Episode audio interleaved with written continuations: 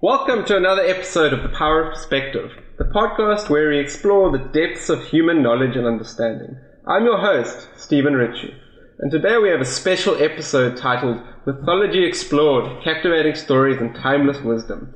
Joining us is the esteemed expert, George, who will guide us through the fascinating structure, captivating stories, and profound insights that mythology offers. Welcome, George.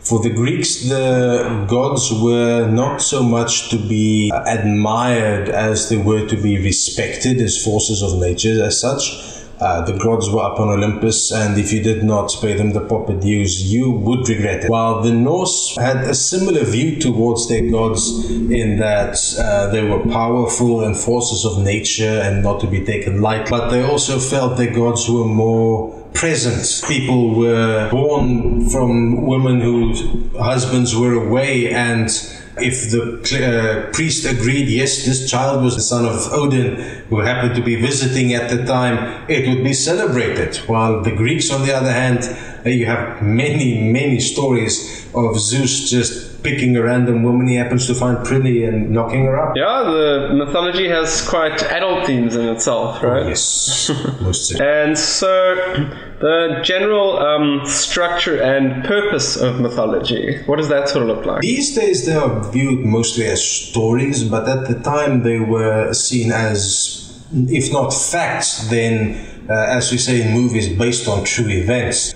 For the people at the time, the gods were real and active and had an actual influence on their lives. And these stories gave them a frame of reference and context to try and make sense of why strange and inexplicable things would happen in their lives. Yes. And do you notice sort of um, common themes and um, notice in uh, mythology? The most common theme you would find, particularly in the Greeks when it came to their heroes and such. Uh, the term for it is the monomyth, where your hero would be mostly a nobody or not all that important or just a regular human.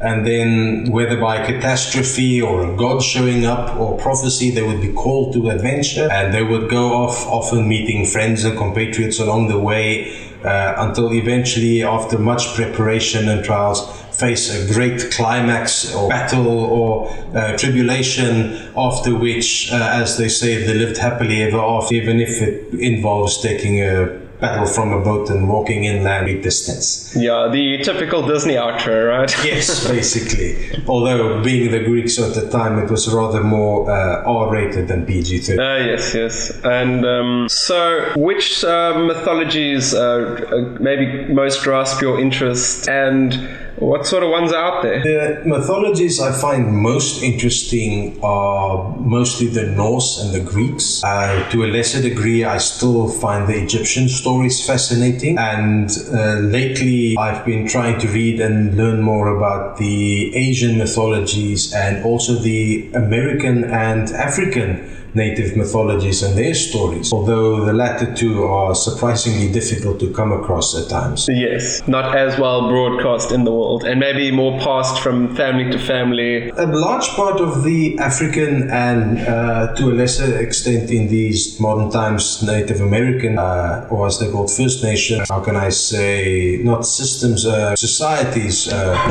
is that they still very much try to rely on the oral history, which is something us Europeans used to do as well. That is why there's no such thing as a canonical mythological story.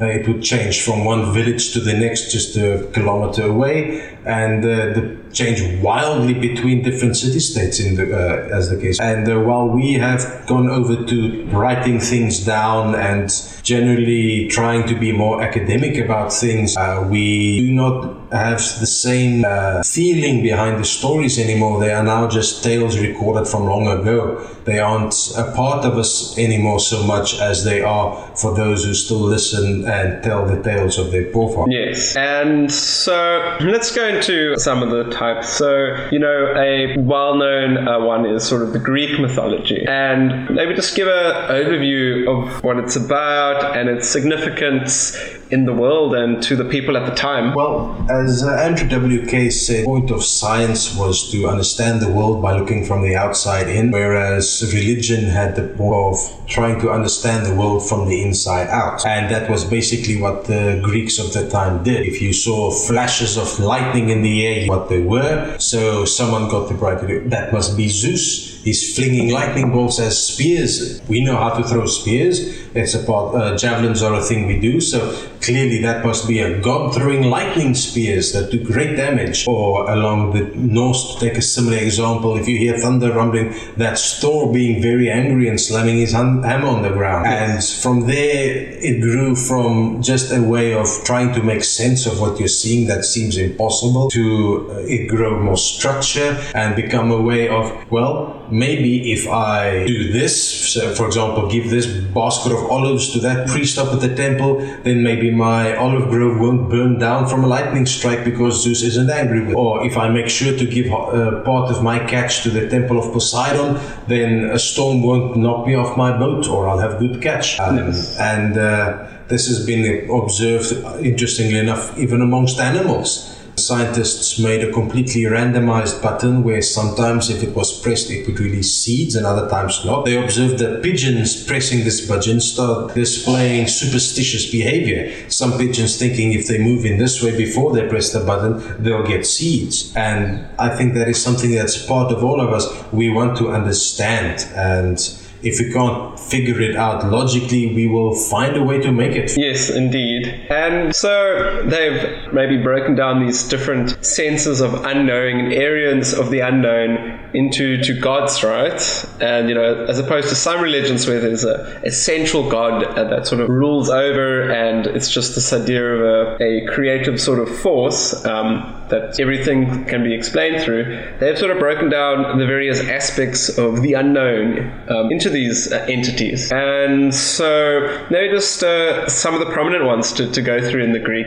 Well, the most prominent Greek god, of course, would be Zeus. He's the king of the gods. Uh, he was the one who led the resistance or the uprising against the Titans. Uh, the Titans were the ones that they were before the gods who created everything. And then Time himself ate all the gods that came out of Earth because he knew that knowing Time, eventually they would be overthrown. And despite his best attempts, his uh, Gaia, the Earth, hit Zeus and he broke out his brothers Hades and Poseidon.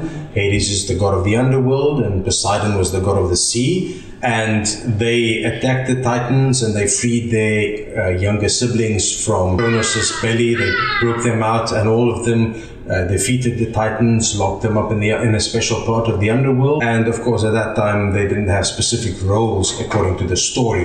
It was then after that that they decided each of us will have a domain, and Zeus said he would be the king of the gods. He rules on Olympus. The skies are his. He throws lightning bolts. His brother Poseidon got the seas and the storms and the rivers, while their brother Hades got uh, the realms of the dead and the world underneath the ground, not just the realms of the dead, but also caves and mines, all things that came out of the ground, such as minerals and gems and so was said to be from his trove. And uh, next to them, of course, he would have the goddess of the home, Hera, the wife of Zeus, permanently angry at him for whichever mortal woman he had to be happened to be hooking up with at the time. Yeah. You had Athena, the goddess of wisdom, sprung forth from Zeus's forehead. You had Aphrodite, the goddess of love and lust, sprang forth from another part of him. A lot of people are springing off from parts of Zeus, right? well, that's the problem with the gods. They're so powerful. How can you explain where they come from? Uh, they had to come from somewhere, so they looked up and they see there's the sky, that's Uranus, and we're standing on the earth, that's Gaia. And, well, yesterday is not today. Time is a thing, so there's Kronos, is time and from them must come more specific things. You in the sky, you have thunder, you have storms, you have winds. Uh, over there's the sea. Clearly, something must make the waves move and the storms come out, and something must rule over all those fishes like our kings rule over us. And uh, what happens when people die? They have to go somewhere. There must be some sort of underworld because we wind up burying them, otherwise they stink. And uh, from there, things grow. Uh, we think we have wise people. Clearly, there must be a god or goddess in charge of wisdom. That was Athena. People are aggressive, warlike things. That's why you had Ares, who, contrary to what a lot of people think was not the god of warfare, but the god of fighting and war itself. And uh, if you read the mythologies, he's a bit of a prick. but uh, and people fall in love. You need a god for that, or a goddess, as the case may be. Seasons change. There was a reason for that. They didn't know the reason, so clearly it must be Demeter and m- uh, missing her daughter uh, Persephone. And from there, the stories grew as they discovered new things and tried to make sense of. Yeah. You got any uh, favorite god from them? 80s era, uh, not just because of the video game named after him. As far as Greek gods and goddesses go, he is, in my opinion, the least scummy in most cases. Which is quite different to maybe common perceptions, right? Yes, lots of people think Hades is the god of the dead, he must be an evil god, but the fact is, he is actually just the ruler of the lands of the dead. Uh, he does not kill people. Uh, that is the god, uh, the job of Thanatos. Uh, he does not bring people to the underworld. That's the joint job of Hermes, who's also the messenger of the god, and uh, Charon, who ferries them down the river Styx. His job is just to look, well, watch over all the various areas uh, like Asphodel and Tartarus and Elysium to make sure that all the dead are in the area they're supposed to be. You don't want some great uh, warrior hero should be in Elysium winding up in Tartarus where he doesn't belong. That's where the people go to get punished. And uh, he also had a surprisingly good relationship with his wife Persephone, despite the fact that she was kidnapped and given to him because he was all on his own. Uh, unlike any of the other gods, there are no demigods who are the son of Hades and a mortal woman. Uh, there are heaps of stories of people like Hercules, who's the son of Zeus, or Perseus, who was the son of Poseidon and a mortal woman, but Hades stayed faithful. Yeah.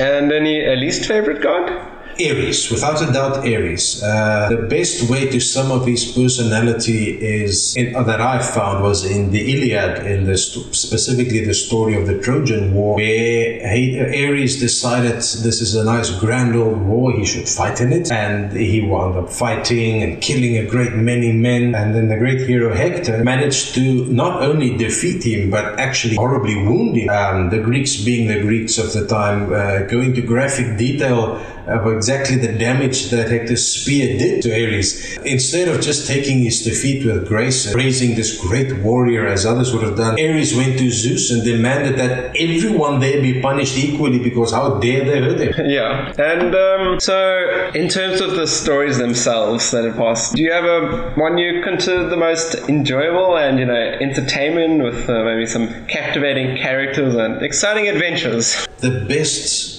story out of Greek myth would have to be uh, it was written down in the Iliad, and uh, it is a thoroughly enjoyable story. It's got heaps of characters, adventures. Everyone from Achilles at first doesn't want to be in this war, and then his friend and according to some sources lover Patroclus puts on Achilles' armor so that it looks like he's fighting for the Greeks and then gets killed. So in his rage, Achilles joins the f- uh, fighting and helps win the war, only taken down by an arrow to his heel, which is where we get the phrase Achilles' heel. And uh, there's the great Homer. Uh, wrote all these stories, for example, about the Odyssey of how Odysseus and his crewmen uh, left for home from the Trojan War and the adventures they had along the way, witches turning men into pigs, giant creatures in the sea, and uh, you had great kings and horrible kings, and interesting generals and poor generals. And the Iliad basically has it all, including gods and goddesses getting involved on both sides, with Aphrodite and Athena.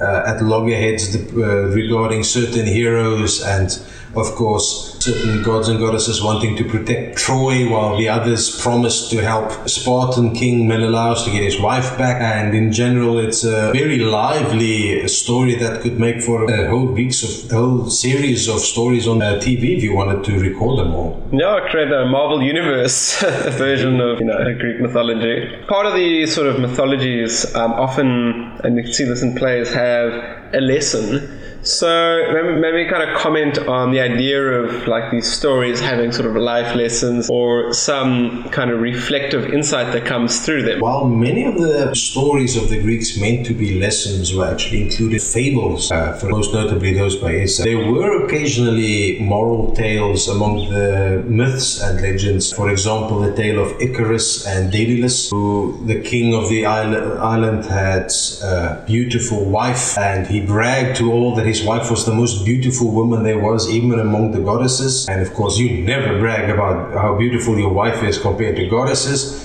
because as punishment, she was made to fall in love with this prize bull and gave birth to the Minotaur, half man, half bull. And this beast had to be hidden somewhere. So he hired Daedalus, a famed architect and engineer, to build this giant labyrinth underneath his castle where the Minotaur could live and then they would send prisoners down to feed him. And of course, they did not want anyone to know why there was a labyrinth or how to get out of the labyrinth. So they hid Daedalus and his son Icarus down. And Daedalus and Icarus managed to hide from the Minotaur by capturing seagulls and other birds uh, they made wings from wax. Uh, Daedalus made wings from wax, and you, they used them to fly away. And despite his father's warnings, Icarus flew too high, and the heat from the sun melted his wings, and he fell to his death into the ocean. Any other stories that maybe also emphasize moral or ethical teachings? Moral stories, it's a difficult one. As I mentioned, the tale of Icarus is a good one, but also perhaps tale of Medusa, as horrible as we, um, is also, on the other hand, a cautious tale of vanity and uh, not taking your own appearance for. Uh, the best example of that, of course, would be where also the story of where we got echoes from of the mortal Narcissus, who was who thought himself to be more beautiful than any other person or got alive, and so much so that he fell in love with himself, and he was cursed so that no matter what anyone else did, he would only want to look at himself, and he started disappearing, and a woman was in love with him and felt she could generally make him happy. And he just ignored her. And she tried and tried again again. And eventually uh, she just faded away into nothingness and became echoes. And every time he, uh, Narcissus would ask, Who's there? all she could answer was, Who's there? Yeah, and you, you mentioned Medusa, like quickly. Tell the story, and some may know. The thing about Medusa is there are different versions of the story depending on the source uh, and also depending on where those sources came from. Uh, for example, in one area, Medusa was got a priestess of Aphrodite or Hera or Athena, I forget which one, but she was the priestess of a goddess who was punished by being turned into this hideous uh, for bringing another a man into the temple when uh, she was supposed to be a virgin priestess. But in another area, it was actually the god uh, Poseidon himself came into the temple because Medusa really was a beautiful woman, and he basically just raped her right there in the temple of another goddess. And to make it even more unfair, because she was supposed to be a priestess, she was punished by turning her into a hideous woman with snakes for hair, and anyone who saw her would be turned into stone. And then a Greek hero much later, I believe it was Perseus, he had to go and fight her and went and he tricked the fates to telling him how to beat her. Because They promised him uh, an answer and he needed more than one. So, because they only have one uh, eye to share between them, he stole the eye and made them tell how to defeat the dreaded Gorgon Medusa and uh, get out alive. So, they told him, polish your shield like a mirror. So, snuck in and came upon Medusa, and when she tried to turn him to stone, he held up his shield, and her own visage stunned her, although luckily didn't turn into stone. And then he cut off the poor woman's head and put it in a bag. And then when he came back to the king who sent him to his death, he pulled out the head of Medusa out of a bag and held her up uh, to face the king and into stone so that he became king. And afterwards, that I'm not sure how it happens, but uh, I've seen in all depictions of Athena, it is shown that perhaps to show the wisdom of tricking a beast with dangerous eyes with a mirror she has a shield with the Gorgon's head. So you've mentioned the, the fates. From my understanding, they sort of maybe represent the equivalent of ideas like destiny and luck and maybe the natural purpose that comes through in reality. And so maybe just give us an idea of what the fates were and their role in the Greek sort of mythology. The fates, depending on which area you were and which source you follow, were three women who determined the life and times of humanity. One of them would spin a thread that was a man's life, and another of them would then weave it into the tapestry of the world to show how they would live, where they, what would happen in their time, how they fit into the world. And then the final one determined when his time was over, and then she would use a special pair of shears to snip the thread and end his life. And at that point, uh, Thanatos took over, ended his life, and Hermes and Charon took him over to the underworld. So the, the Greeks are sometimes known to also have some very grim and gritty stories. I believe you have one of them you'd like to share with us. Tell us about it. The one that comes to mind is the story of Tantalus, who is uh, interesting in that today we still use the word tantalizing to describe the punishment he got. Uh, what boils down to was uh, Tantalus did not believe that the gods were nearly as omniscient and knowing as they thought, and so decided that he would invite all the gods to dinner at his palace. And uh,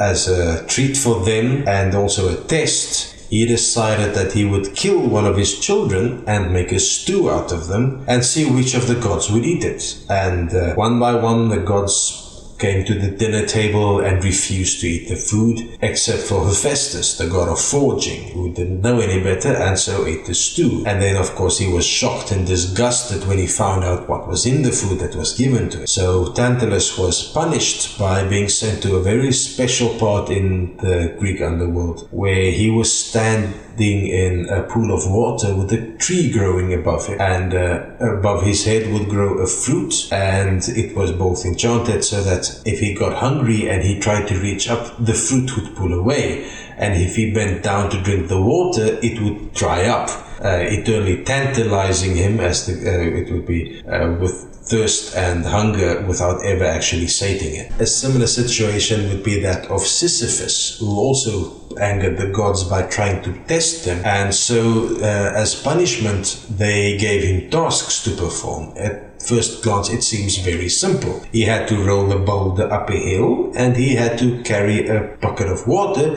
to fill a uh, font at the top. Of course, these are God's punishments. So every time he would roll the boulder halfway up the hill, he would slip and the boulder would roll back to the bottom. And the bucket they gave him to fill the font at the top with had holes in the bottom so that no matter how he tried, he could never fill it with water. There's these various creatures in the, the myths. Any iconic or favorite creatures you can tell us about in the mythology? The most interesting creature I feel is this Cyclops, which was said to be a giant man with only a single eye. And uh, he's also mentioned in the Odyssey where he has a flock of sheep and these sailors wind up on his island and without thinking they slaughter sheep to end uh, to eat and he's very angry with them because it's his sheep so he captures them because he figures well if they ate my sheep I'll eat them and uh, he keeps them in a pen and what they do was when he came to look in on them, uh, they threw a spear to blind him because he only has one eye. And then instead of letting uh, him catch them, they slaughtered some more sheep and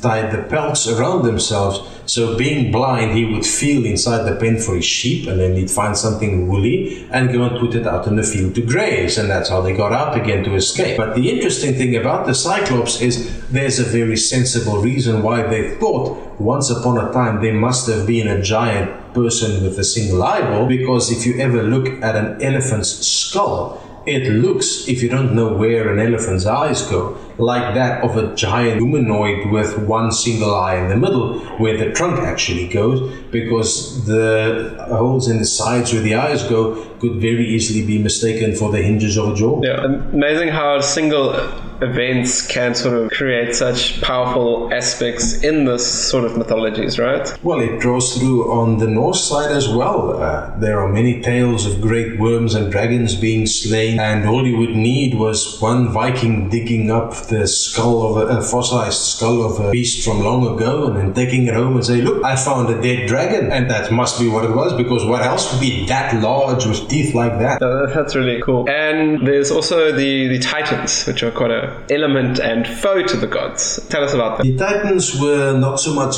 gods as they were forces of nature. As I mentioned earlier, you had Uranus, who was the sky, Gaia was the earth, uh, Kronos was time, and various others. So they were considered to be primordial entities from whom everything else sprung. Uh, as the earth and the sky met, forth came various gods and goddesses. And time, knowing what was going to happen in time, was afraid of them, so he ate them up. And of course, in doing so, caused what he saw to happen to happen because he, he just saw what was going to happen in time. That was his thing. And uh, those were just basically the Greek version of creation myths or origin myths because we're standing on this great big piece of earth. Where did it come from? What is it? Uh, was it always here? Does it have a name? This must be Gaia. And what's above it? It looks like a shield. Uh, it is often mistaken that Greeks could not see blue because they, they often wrote that uh, the sky was the color of bronze. But the fact of the matter is, if polish bronze and then let it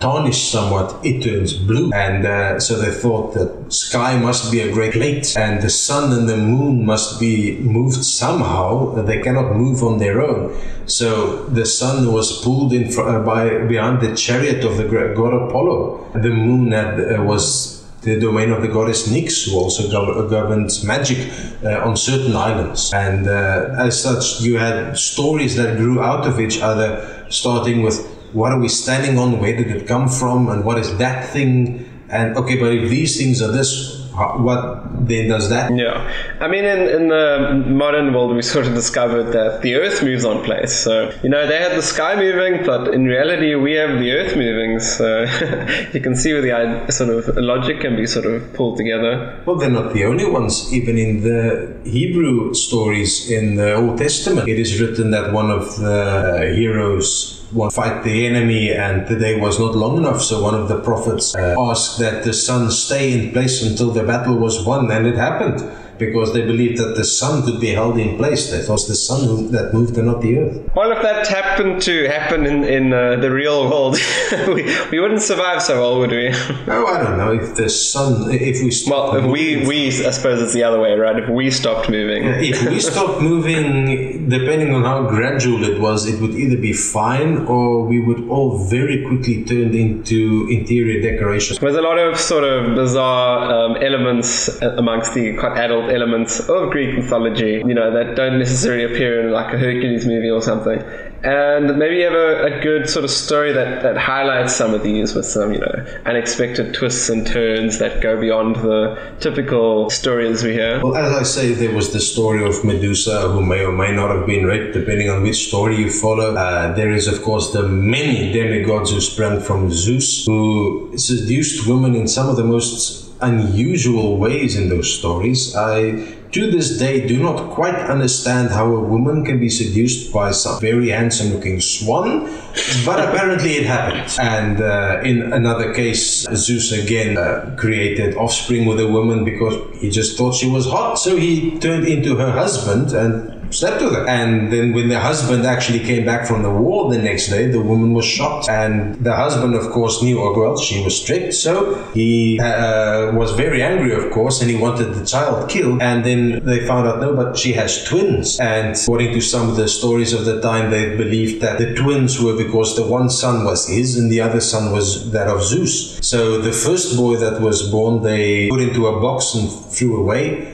into the ocean, while the other boy was raised to be a prince. Fortunately for the boy in the story, the first one, uh, he was saved, he didn't drown, and uh, he was raised in obscurity and went on to have adventures of his own. But uh, the beginning, of course, of all was just Zeus just could not keep it in his pants. So the, the gods also participated in some big battles and wars. Maybe tell us of like one of those and you know what caused it. What caused turmoil amongst the gods? Right, they weren't always best friendies, were they? The good example of that is the hero you mentioned, Hercules, uh, or Heracles as they called him, because he was named after Hera. Uh, Hera was very upset about the fact that he existed in the first place because once again it was her husband Zeus who made with a mortal woman. And she wanted to curse uh, Hercules to be immortal and to die, and it did not quite take. Um, there was some pity for him because he was innocent. He was just a little baby at the time, so he had some spark of divinity left in him. And then he performed his 12 labors to become one of the gods himself. But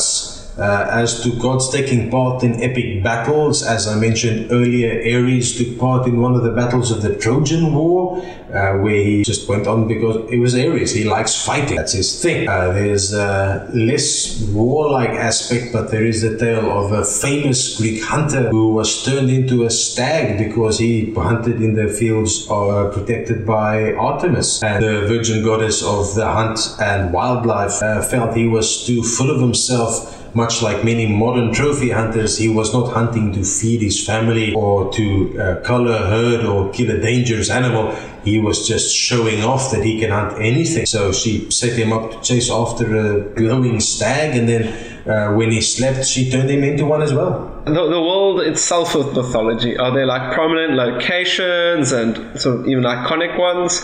Well, the main thing, of course, is that the Greeks believed that the gods lived on Olympus, and Olympus is an actual mountain slash hill in Greece. You can go to Olympus. There's nothing there, of course, but it was an actual place. Um, if you go more in the direction of the Middle East, your Hebrew and Israelites and modern Christianity, of course, often have tales of Armageddon, and uh, that is a transliteration of an actual phrase saying war at Megiddo. Megiddo is a place um, specifically the plains of Megiddo, the plains underneath the mountain of Megiddo, where the final battle of the world is supposed to happen. And uh, same for many other places. Uh, the Scandinavians and the Norse, for example, they see something like a large square valley, and uh, it makes no sense where they're from. All valleys are sharp and angular. So if it's this square, it must have been made like that. So clearly, this is where Thor put his hammer down. Yeah, we, we don't generally have uh, such shapes as squares in nature nature, do we? Right? no, very few actually. Yeah, so it is quite striking. Do you have a, maybe a final Greek sort of uh, tale to share with us? Just anything that pops to mind that you'd love to tell the audience? There's one I came across long ago. It was a war between the gods and uh, the giants, uh, specifically the Hecatoncheires or giants with a hundred arms. And uh, the satyrs were called up because they belong, uh, serve under Dionysus Dionysus and they had to fight along. And being satyrs, they're not warriors, they're partiers. That's what they do. So they figured, well, we're going to die tomorrow, so tonight we're going to have one last big bash. So they got out their wineskins and they got out their roasts and started a spit. And uh, they danced long, late into the night, banging on giant drums and having fun. And the giants, the Hecatoncheires, hearing these drums banging late into the night, thought to themselves, these guys have to fight us tomorrow.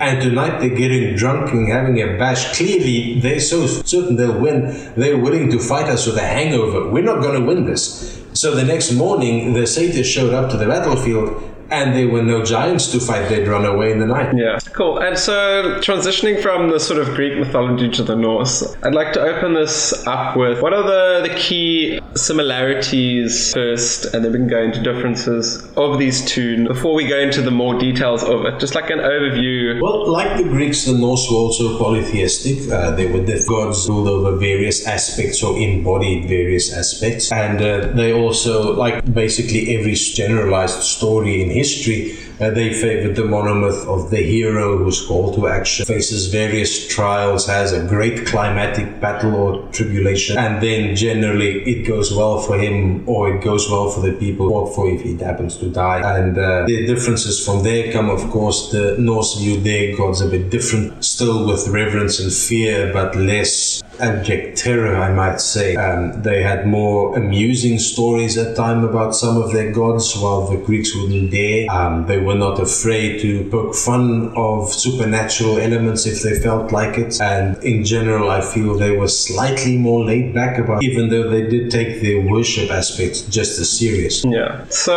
let's introduce sort of Norse mythology and its its cultural background. Like, you know, what what is it? Yeah, where where did it come to be? The origins I'm not not as familiar with, but I do know that they believed that there were nine worlds or realms, um, of which the earth was in the middle uh, of it. It was a giant tree called Yggdrasil, and in the middle you had Midgard, which is and then you had different realms where different creatures lived, like Svartalfheim, where the black elves lived or Jotunheim, where the ice giants lived, and then at the very top you had Vanaheim, where the Vanir or the gods lived. Um, of course, interestingly, not all the gods were of the same type. Um, for example, Loki is not the same type as if Freya would be. They're from different uh, lineages. And then if you go further down at the very bottom, you would have Helheim, uh, which is where the dead go. Although, interestingly enough, both the Norse and the Greeks uh, are similar in that they differ from the modern European uh, beliefs and indeed Middle, uh, Middle Eastern beliefs that uh, for them the underworld was not necessarily a horrible or scary place uh, some of it was quite nice uh, because different people go went to different places. They felt uh, if you died in combat uh, for the Norse, you wouldn't go to the underworld. You would go to Valhalla, uh, where you would party for most of eternity with the gods in uh, a great mead hall until the very last battle where you and the other Einherjar were called have to fight against the giants and many supernatural things who would wind up destroying the earth. Whereas other people, if you were a coward or a criminal, you would go to a certain area in Helheim that was very horrible where you would be punished. But if you were just a common Joe Schmo farmer who didn't much of anything, there was a completely different area in Helheim where you go and spend your eternity there. Yeah. Valhalla, this was essentially the ambition of great warriors and maybe even an incentive for to build great armies was to get them there. As I understand it, they did not so much build great armies until much later. Uh, Valhalla was more seen as if you fought well, you're a hero, uh, you deserve a special prize, and also the people who tended to be the ones who fought well and went on raids and wars and such they were also the ones who, when they were home, did not do much uh, necessarily building or farming or such. They generally preferred sitting in mead halls and such when they're not off on adventures. Not all of them, of course, but so they figured, well, in that case, you're this great warrior. If you die, you can go there, you'll have one last big bash, and then when it's time for the final battle, you can put those big arms of yours to use fighting off the bad guys one last time. So you mean a Greek I'm not sure if there's other sort of big uh, groups that believe in it, but it'd be interesting to hear who believed in that, and then which sort of groups slash populations did the the North mythology sort of appear as their belief? Uh, the Greeks and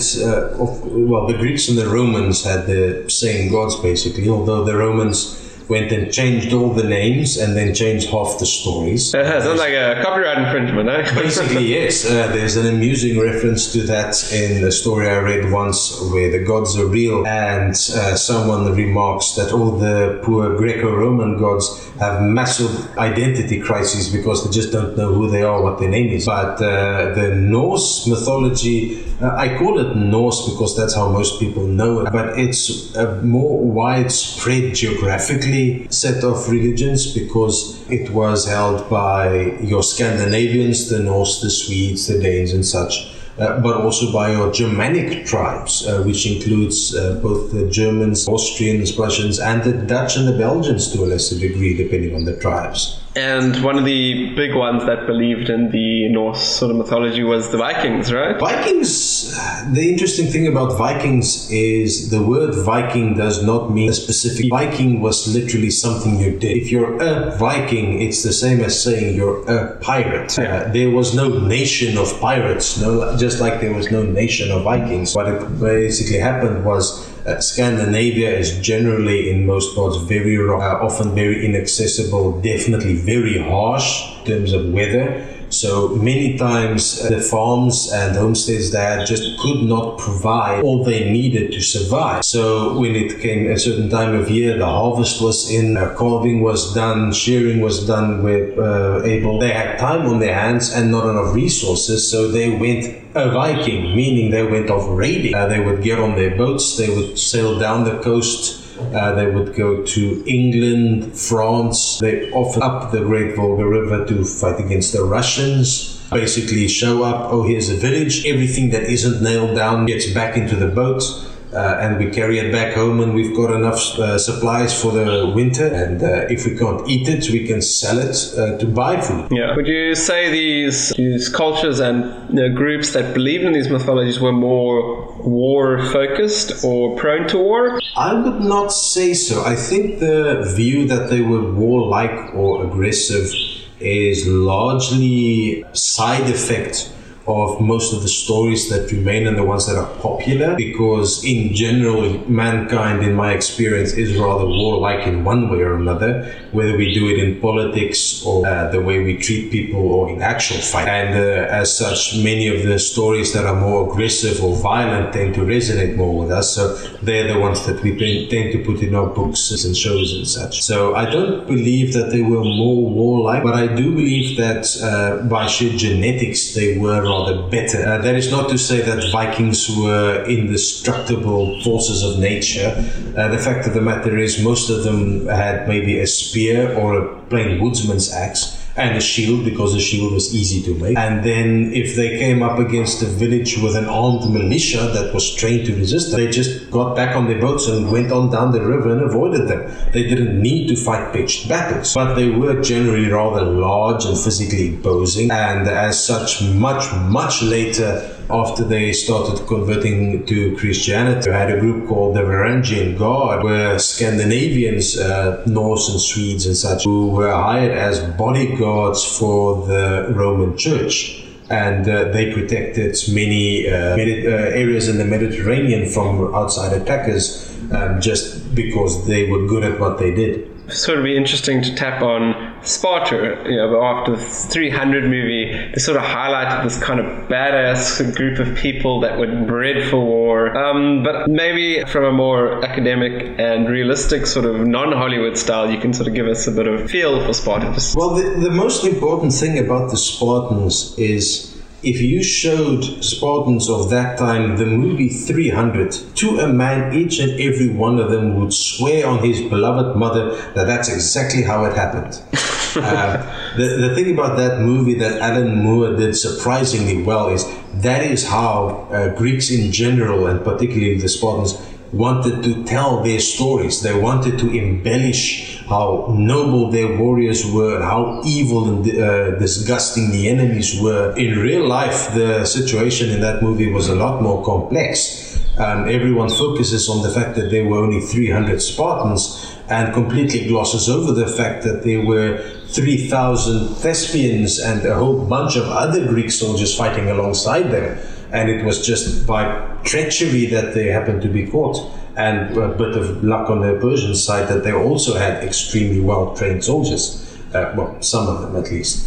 Yeah. But as for the Spartans, um, I've actually made an effort to read some of the more academic papers and such. Um, there was a lady, I remember her name is Helena. She wrote a very interesting article on it. She's a, indeed a historian, where they were generally the only nation of the time with a professional army. There was no such thing in the world at the time outside of Sparta. Uh, the idea itself only became popular much later Romans, and even there it was only slightly implemented. Most of those legionnaires did eventually go home afterwards back to their farms. But uh, the Spartans believed they should special soldiers first and foremost.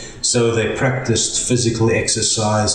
They made sure their women practiced physical exercise well, while other Greek city states uh, kept their women mostly subjugated. Uh, Sparta is well known for the fact that a woman could inherit, she could own property, while in, say, Athens it was the opposite. A woman could not inherit, there was property. Um, it is actually an obscure thing I read where one of the Athenian uh, scholars and uh, philosophers said that one of the problems with Sparta is that they're not gay enough. They give their women too much credit. and uh, that is interestingly enough, uh, many of the, almost all of the lines that you hear in the movie 300 and that are quipped by the Spartans are actual quotes from history, including the one where they refer to Athenians as uh, to put it politely. Yeah. And uh, there's an interesting term where the Spartan women obviously also uh, believe that their son should be strong. So when one boy ran away from the agoge, he wanted to go back home. He did not like being beaten for not succeeding in his studies. And his mother laughed at him and told him, well, why are you so weak? What, you want to climb back between my legs as well?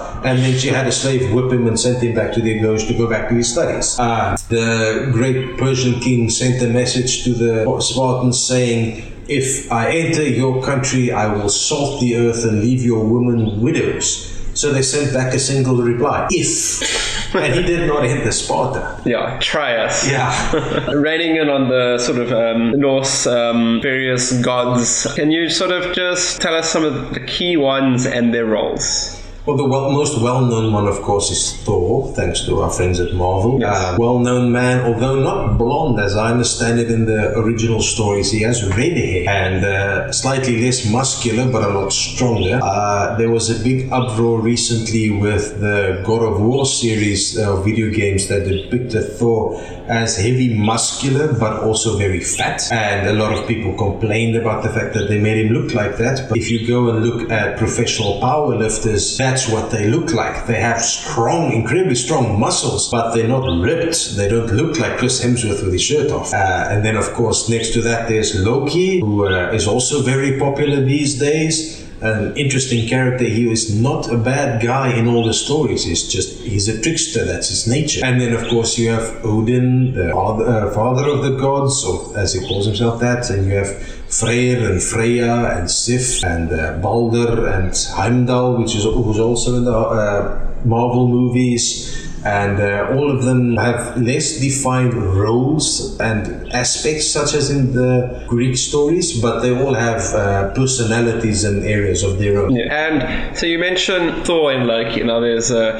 a dynamic, you know, and um, they you know, went on adventures together. But tell us about them as a as a, almost a relationship and you know what they got up to. What were they like with each other? Thor and Loki in the stories I've read and heard, they were raised as brothers and acted as such. Uh, as you said, they went on adventures everywhere. They took part in pranks on each other. Um, they helped each other out of a tight spot, even if they sometimes the one who got them into that spot. Uh, from Thor dressing up as a woman and marrying a giant so he can get his hammer back, to Loki turning into a fly to make the hammer melt shaped in the first place. And uh, in general, they basically got along as brothers. Sometimes they got along, sometimes they fought, sometimes they did horrible things to each other, and other times they made it up again. No, and any kind of mortal enemies amongst the, the Norse gods? The biggest ones, of course, would be the giants, the Jotun, the frost giants. and they are the main enemies of the gods and of humans as well. They are the gods intend to fight at Ragnarok, amongst other things. Uh, then, of course, there's Jormungandr, a different kind of giant, but more spe- uh, special.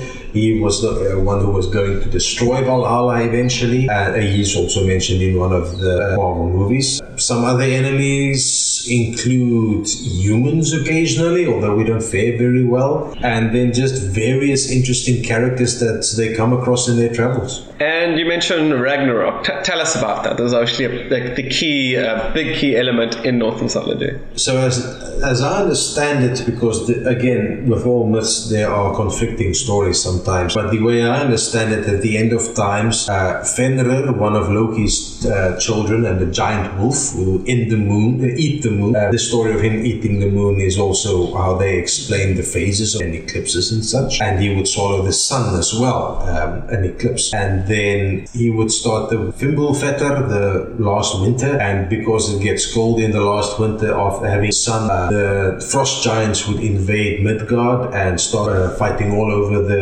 Nine realms. And Odin would lead the other gods and the Einherjar, the mortal heroes from Valhalla, against the frost giants to fight them off. And uh, so, uh, as I mentioned, that one giant is slain, destroy Valhalla, in some stories at least. Uh, Loki's children are from Helheim at the time, uh, when they uh, where they would join various sides. Um, Loki himself would get unshackled because he is in some stories punished by being chained in uh. In others, uh, in earlier times, he was just one of the gods. And I am not actually sure how it's supposed to end. I know that it's supposed to end with the destruction of the gods, but whether or not the world survives, I'm not sure. And so, you know, um, Loki himself, any sort of famous uh, tricks or just something sort of entertaining as a trickster that he did? The first one that comes to mind is the fact that Loki is the reason why Mjolnir, Thor's hammer, is meant to be thrown and not Warhammer as we know them in general. Uh, the story goes that a dwarf uh, was slated to create the weaponry and equipment all, and uh, he said he would make them without fear. So first he made Thor's uh, chariot, and Loki turned into a fly and buzzed around him, but he just ignored it uh, because Loki bet that he could make this uh, famous dwarf craftsman fail and this dwarf had never failed to make anything. And uh, then he set out to make uh, Thor's gloves and his uh, belt, which were what gave him his superhuman strength. He had the strength, some stories, 10 men, to others just plain supernaturally incredibly strong. And uh, instead, Loki turned a horsefly and he started biting the dwarf to distract him from making these tools. But the dwarf just grit his teeth and he finished the task and then at last he started making Mjolnir Thor's hammer and uh, the materials were in the fire heating up to be forged and at last uh, loaded yellow jacket or a wasp or some sort of similar stinging animal and he actually stung the dwarf on his hand as he was working the forge and despite trying his best the pain eventually grew so much, so much that the dwarf could not finish it completely. So while Mjolnir's head was finished the handle was not nearly as long as it was supposed to, and instead he just put a strap on it so that you could throw it and enchanted it to come back. Yeah, that's really cool.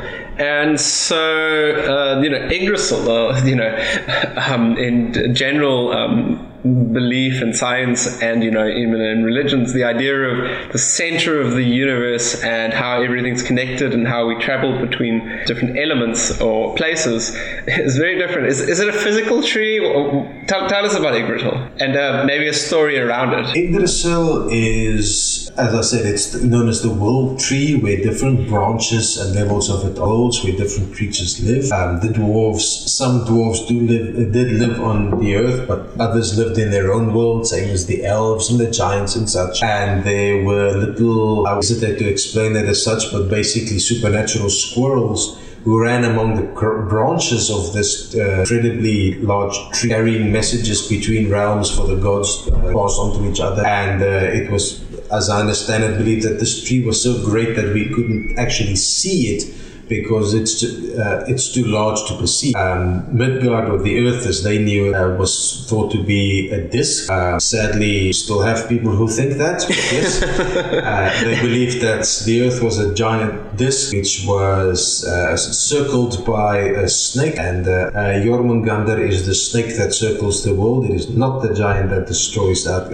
Valhalla. Apologies. But yes, uh, Jormungandr is the snake that circles the earth so that the ocean doesn't fall off the, uh, run off the disk and leave us all dry. And then as you went down, you had various other darker realms until way at the bottom you had Helheim. Uh, that is where the modern Christian term hell comes from. It is not present in the old uh, Israelite religion. They called it Sheol or Sheol, which is different. Uh, Helheim was the home of Hel or Hela, who was, uh, unlike in the movies, she was actually the daughter of Loki. she is known as being a beautiful woman on one side, while the other half of her body is dead, an undead sort of soul. And she rules over Helheim, much like Hades rules over Tartarus and the other underworld uh, areas. And uh, eventually, Loki himself gets chained off once, and he's punished by being chained there while uh, the poison from his one child, the snake's the fangs drip on, uh, basically like acid to torture him for all eternity. Breaks free. And uh, any favorite or particularly interesting or bizarre creatures that exist in this mythology? Off the top of my head, the most interesting thing is the fact that uh, dwarves in those uh, stories are not as we know them today. Uh, in fact, dwarves were very, very large. The word dwarf did not get associated with short people until much later. Um, another interesting creature there, uh, Odin's horse, uh, which is the child of Loki. It has eight legs, and believe it or not, uh, Loki was the horse's mother, not father. That's something that they have correct in some of the shows. Loki was a, uh, willing and able to change his appearance from male to female depending on what suited him, and he had many children. Hel is his daughter and uh, Fenrir and Sleipnir, the wolves are his uh, children as well, and uh, giant wolves, of course. I mean, it's Scandinavia. There's nothing as fearsome as a wolf. If you've ever seen photos of an actual wolf, you will understand why they were afraid of them. Uh, they really are apex predators. and uh, then, of course, there are the giants. Not only are they the frost giants very cold, uh, but they bring winter with them. Yeah, and we're sort of starting to get that feel again of like the natural elements. As you said, the Titans in Greek mythology, the Norse have incorporated those in, in their own different way, right? Yes. Uh, for example, uh, Thor was known as the Thunderer. If You heard thunder, that was him throwing his hammer around and the hammer smacking into things, causing thunder, and sparks leaping up from where the hammer lands was lightning. Um, storm winds and such, realm of other gods. Freya was not uh, the goddess of a specific natural thing, rather, she was the goddess of the home and marriage, and uh, interestingly, also magic and mathematics because the Norse felt that mathematics was a form of magic and that was the realm of women. Men weren't smart enough to do that sort of thing, they were supposed to be out looking. Uh, let's go have a, a favorite god. T- tell us, what is yours? My favorite god as cliche as it is, it would have to be Thor. He just got up some, some very interesting shit. Give us some examples of this. Uh, for example, his hammer got stolen by some giants, and he was not strong enough on his own to get it back, as powerful as he is. And the other god said, Well, you lost it, you can go fetch it. So Loki had the great idea well, this giant king who has your hammer is a wife. So they dressed Thor up in a dress with a wig, and apparently, despite the fact that he's a dude, uh, he looked so appealing to this giant that the giant decided to marry him. And uh, after the wedding and much feasting and showing up the other guests, the, this uh, giant king's wife is drinking them under the table he finally got his hands on the hammer in the treasure and then took off the dress and wig and uh, basically killed almost everyone there for daring to steal his. And uh, least favorite god? Least favorite god is a tricky one, but if I had to pick one, I would say it was Odin uh, because generally he does very little in the stories. Um, he's not supposedly in charge, but as I understand it, he's preparing for Ragnarok despite the fact that according to all the tales, he's not preparing to win it. Yeah. And so share with us uh, your most enjoyable or you know interesting um, story with uh, you know, captiv- captivating narrative and you know, engaging elements. My favorite story involves uh, an adventure that Thor and Loki went on. Uh, they were traveling through the land. Thor, of course, has his chariot, uh, which is pulled by two giant goats. Uh, these aren't normal goats, of course; they're magic goats because uh, they stopped at a farm to sleep and uh, they slaughtered the goats and they for food and Thor told the farmer uh, do not uh, you can eat with us um, do what you will. But when we're done tonight the bones must be placed back on the skin of the goats because they'll grow back overnight. And the farmer out of force of habit, uh, without thinking, broke open one of the bones to eat the marrow out of it. And uh, the next morning, bones and skin grew back into the goats because that's what they do every night. You can eat them, and tomorrow morning they'll be goats again. But the one goat had a limp, and Thor was furious. How I told you not to break the bones, and uh, to prevent Thor from losing his temper and threatening their house or killing them, uh, the children of the farmer said, "We'll go with you. Um, we'll be your servants." So they went off and they're traveling, and they came across this giant sleeping and uh, snoring to shake all the trees. Thor decided, well, this is ridiculous. None of us can get a good night's sleep with this great lummox of a giant snoring to shake the trees.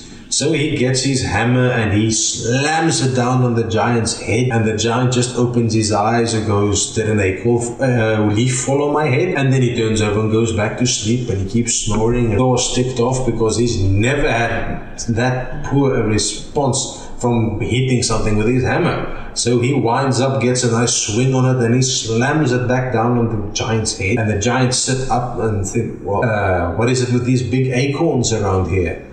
And then he gets off and leaves and uh, tells them that in the morning they should come to the hall of his king. There'll be sure to be welcome guests there. Yeah. So he keeps uh, leaves and they keep traveling. And uh, eventually, as they're about to leave, they find his bag that he left behind. So Thor tries to open the bag to see if there's any treasure inside, but despite him, no matter what he tries, he could not uh, open the knot. He loosened it a bit, but only up to a point, and then he could not get it to move. So they leave the bag behind and they keep traveling, and they come across this giant castle. The king of the castle greets them and says, "Welcome, welcome. Uh, you're all welcome, guests here. Come in. We can rest and relax, and uh, maybe play some games or such." And uh, Thor, being the boastful guy that he is, says, "Well." let's have a drink then. I bet I can drink anyone here under the table. And the giant king brings out this horn and says, Well, all right, here's a horn of beer. Uh, the best of us can drink it in one gulp or two, uh, but no one in this hall is so weak that they can need more than three gulps to empty the horn. So Thor takes the horn and he takes a massive gulp, and the beer goes down a little bit, but that's it. And Thor goes, no one drinks like he does. Takes it again and he starts gulping and gulping and drinking like he's never drunk before. And while the beer has noticeably gone down the horn, that was it. Uh, it's not even uh, two thirds of the way down, and uh, he's disgusted with himself. Loki said, "Well, all right, uh, what's there to eat? Because no one out eats me. I can eat for anyone." And they said, "All right, well, here's a competition for you. You stand at that end of the table." And my friend over here will stand at this end, and then the two, uh, one of you who reaches the middle of the table first wins. Right, says Loki, and he sets off and he starts eating. He's devouring whole oxen and pigs and geese tureens of fruit. They reached the middle at the exact same moment with one small thing. Loki was eating all the food while his opponent was eating the food, the plates, the cutlery, and the table. and very ravenous. Loki is shocked. The boy who was with them, Healthy, says, uh, "Well, all right. How about a foot race? We've all had a drink and something to eat. Let's work it off. I'm fast. No one's faster than me. Let's have a race." And they bring out a, another guest. They call him uh, what, or something they decided to race. they set off across the courtyard of this castle, and uh, despite his best attempts, by the time uh, Health reaches the other end of the courtyard, his opponent is already back at the start, having finished. And he says, Oh, well, that's a nice warm up. Let's have the race now. This time he'll do it. So he runs his best faster than he's ever run before. The wind is blowing around him uh, from the speed. Um, you can barely, you can't see his feet touch the ground. And he's running and he reaches the other end, but is only halfway back when he's lost and his opponent is at the uh, start again. And uh, eventually Thor says, well, this is ridiculous. You got, you must be cheating. Let's wrestle. I will take anyone on. And okay, says the giant, um, here, why don't you wrestle with my cat? Thor thinks he's insulting him and says, Your cat? Yes, just go ahead, pick up the cat. So Thor bends down, bends down and he grabs the cat and he strains and he strains and his muscles bulge and he starts shaking and eventually he only barely manages to pick up the cat before he has to drop it and let it down, and the cat walks off. And uh, the giant says, All right, I feel bad for you. Here, you can wrestle my grandpa. And this really, really old, decrepit crone comes in, and uh, Thor is insulted, but he's not going to back down from any challenge. And uh, despite, to his shock, uh, he finds that he cannot beat this woman. He manages to almost spin her a few times and he keeps her from pinning him, but he cannot win. And eventually the king says, Well, that's enough. It's late. Let's all go to bed. Um, we can get up in the morning and continue with our revelries. So they go to sleep. Thor, Loki, and the others very unhappy. They did not manage to win a single challenge. And uh, the next morning they wake up and the castle is gone and it's just giants standing there and suddenly they realize, but this giant king is the same one they found off on the travels earlier. And uh, he says, well, this was all very fun and very entertaining, but I very politely ask you to bugger off and never ever come back. You're scaring the pants off. Because the first time that Thor tried to hit him with his hammer, he used his illusionary magic to dodge and make it look like Thor had hit his hammer when actually he had hit a mountain and formed a brand new pass in it that had not been there. And the second time Thor had tried to beat him with his hammer, uh, he had dodged again, and where once was a great plain where he was laying, now there was a great square valley and dale. And uh, the bag that he had left behind because he was so afraid of actually getting hit with that hammer, the strings may have looked normal, but they were made of actual iron. And the fact that Thor was able to loosen iron with his fingers was shocking. So they got him to the castle and decided, well, let's put him to the real test. Uh, they gave him the horn and what Thor did not know was the horn was linked to the ocean. And they were shocked when the beer started going down because Thor was busy draining the actual sea. When Loki was having his eating competition, the person on the other hand was not a guest so much as it, it was wildfire itself.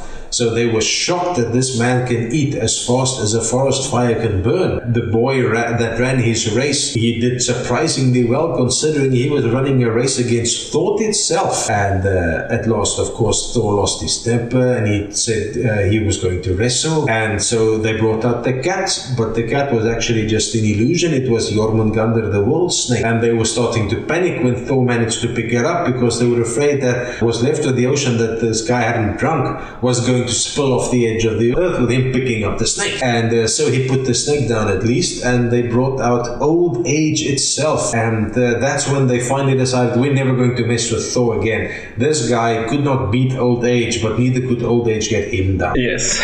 Share a, you know, like a story with, um, you know, also uh, lessons also came as quite important through these stories and a way to convey them. And so, any instances where there was a good lesson that you thought was quite valuable? I would say off the top of my head, the best story I can think of a lesson would be about underestimate someone or something that seems small or insignificant. Um, the tale goes that Balder the god was so beloved by his mother that when he was born, she went all the plants and all the animals in all of existence and made them promise not to harm Baal. And the only plant that she did not make an oath from was mistletoe, because mistletoe was then still too young to make such an oath. And uh, the gods would then have fun. They would have competitions where they would throw spears or shoot arrows at Balder.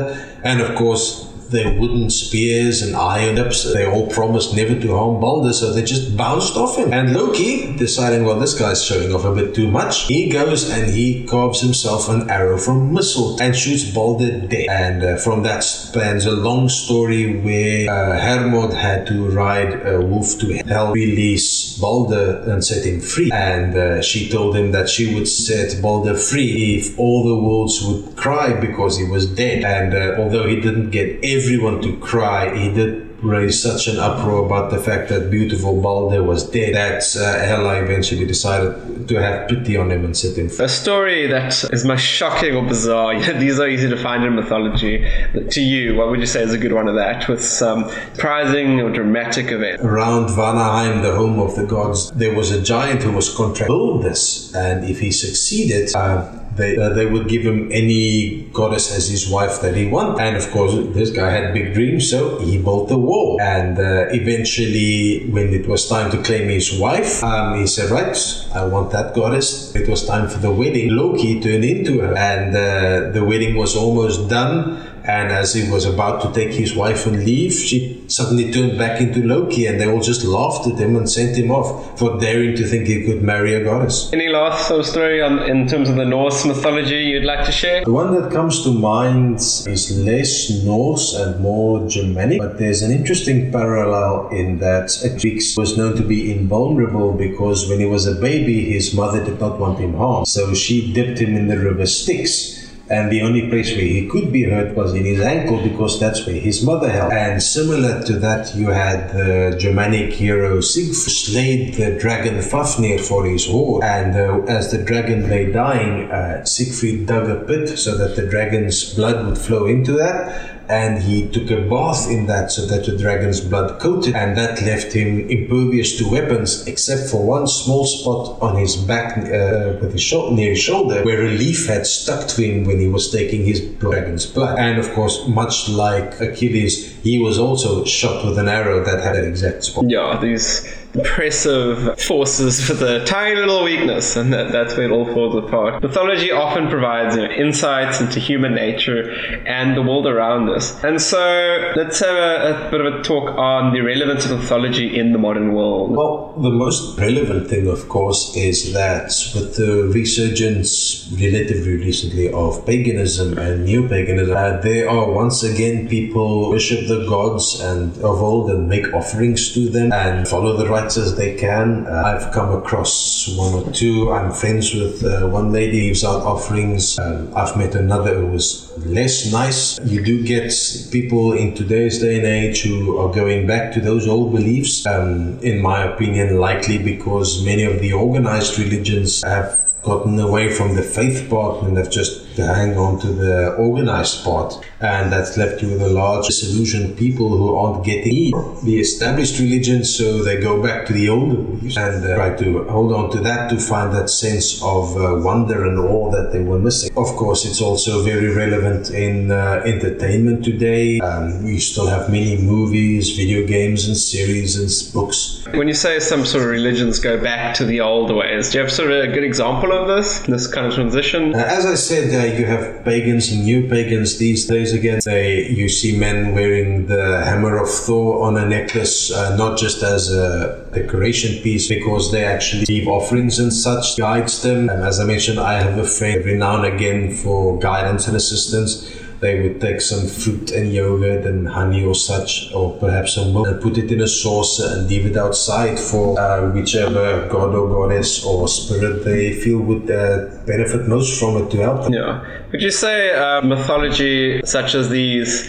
has had a positive effect on history? I think uh, by our nature, they've had neither a net positive nor negative effect, but rather, as with all other things with us humans, uh, you had those who held on to it as something good to be cherished, you had those who followed it out of fear, and then, of course, those who exploited it for their own ends, sweeping others up into a frenzy about some or other perceived threat or fear with that this or that group who isn't the same as us. Um, I feel that uh, mythology or religion uh, as such uh, because it's important to remember that while it's mythology today, at the time they were telling those stories, it was very real to them. Um, it was a proper faith, and uh, today it's slowly becoming one again. It holds a very important place to some people, while others are still today exploiting it much the same with the more established religions already. If we look into the kind of moral and ethical teachings found in mythology, which ones have been quite prominent? I feel that many of the more moral and ethical quandaries that the modern mind has with those uh, practices come to the fact that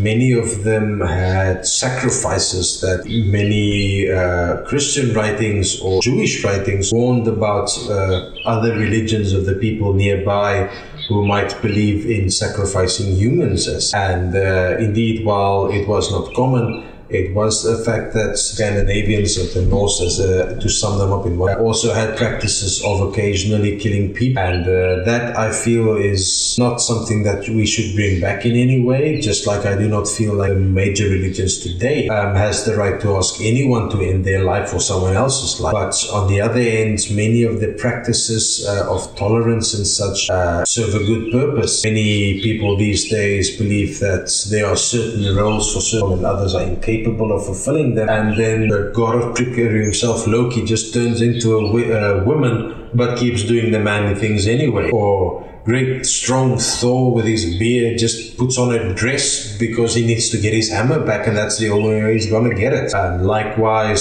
some people think, oh no, women are just stupid. And then you look what back then, uh, women were the heads of the house because they were the only people considered capable of running it. Us guys were too stupid. We were out in the field pushing the plow. Yeah, interesting concepts of sort of gender roles and identities. In uh, academic fields, how do you feel mythology has had a relevant part to play?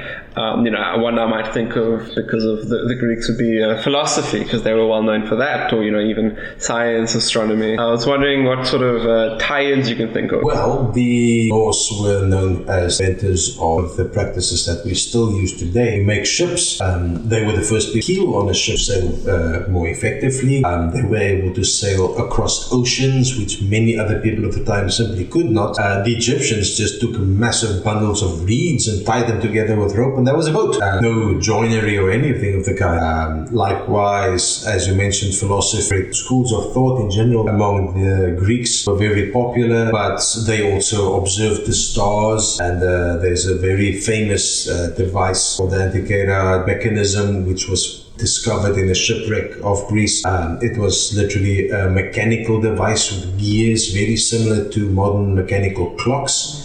And it was literally designed uh, celestial readings to determine when the right time was to form certain rites or rituals. And uh, it gives us a great insight that what many of us think are great modern inventions are a lot older than we actually know. And um, you know, on this philosophy, why, why, do you think it was so so prominent and developed so much in those times? Is it just to do with the trying to understand the unknown, or their drive to conceptualize and create frameworks around logic? I don't think it's that philosophy was at that time than it is today. I simply think that focus a lot on the philosophy of the time because that was one of the first times they started writing these things down and uh, started forming schools of the things that we still know of today. Um, a great many of the things that they had at the time are simply lost because it wasn't written down. It's just everyone did it like that. No one saw the point in writing anything down. That people have always done it like this. Why would we start changing it now? It's no point down. And um, likewise.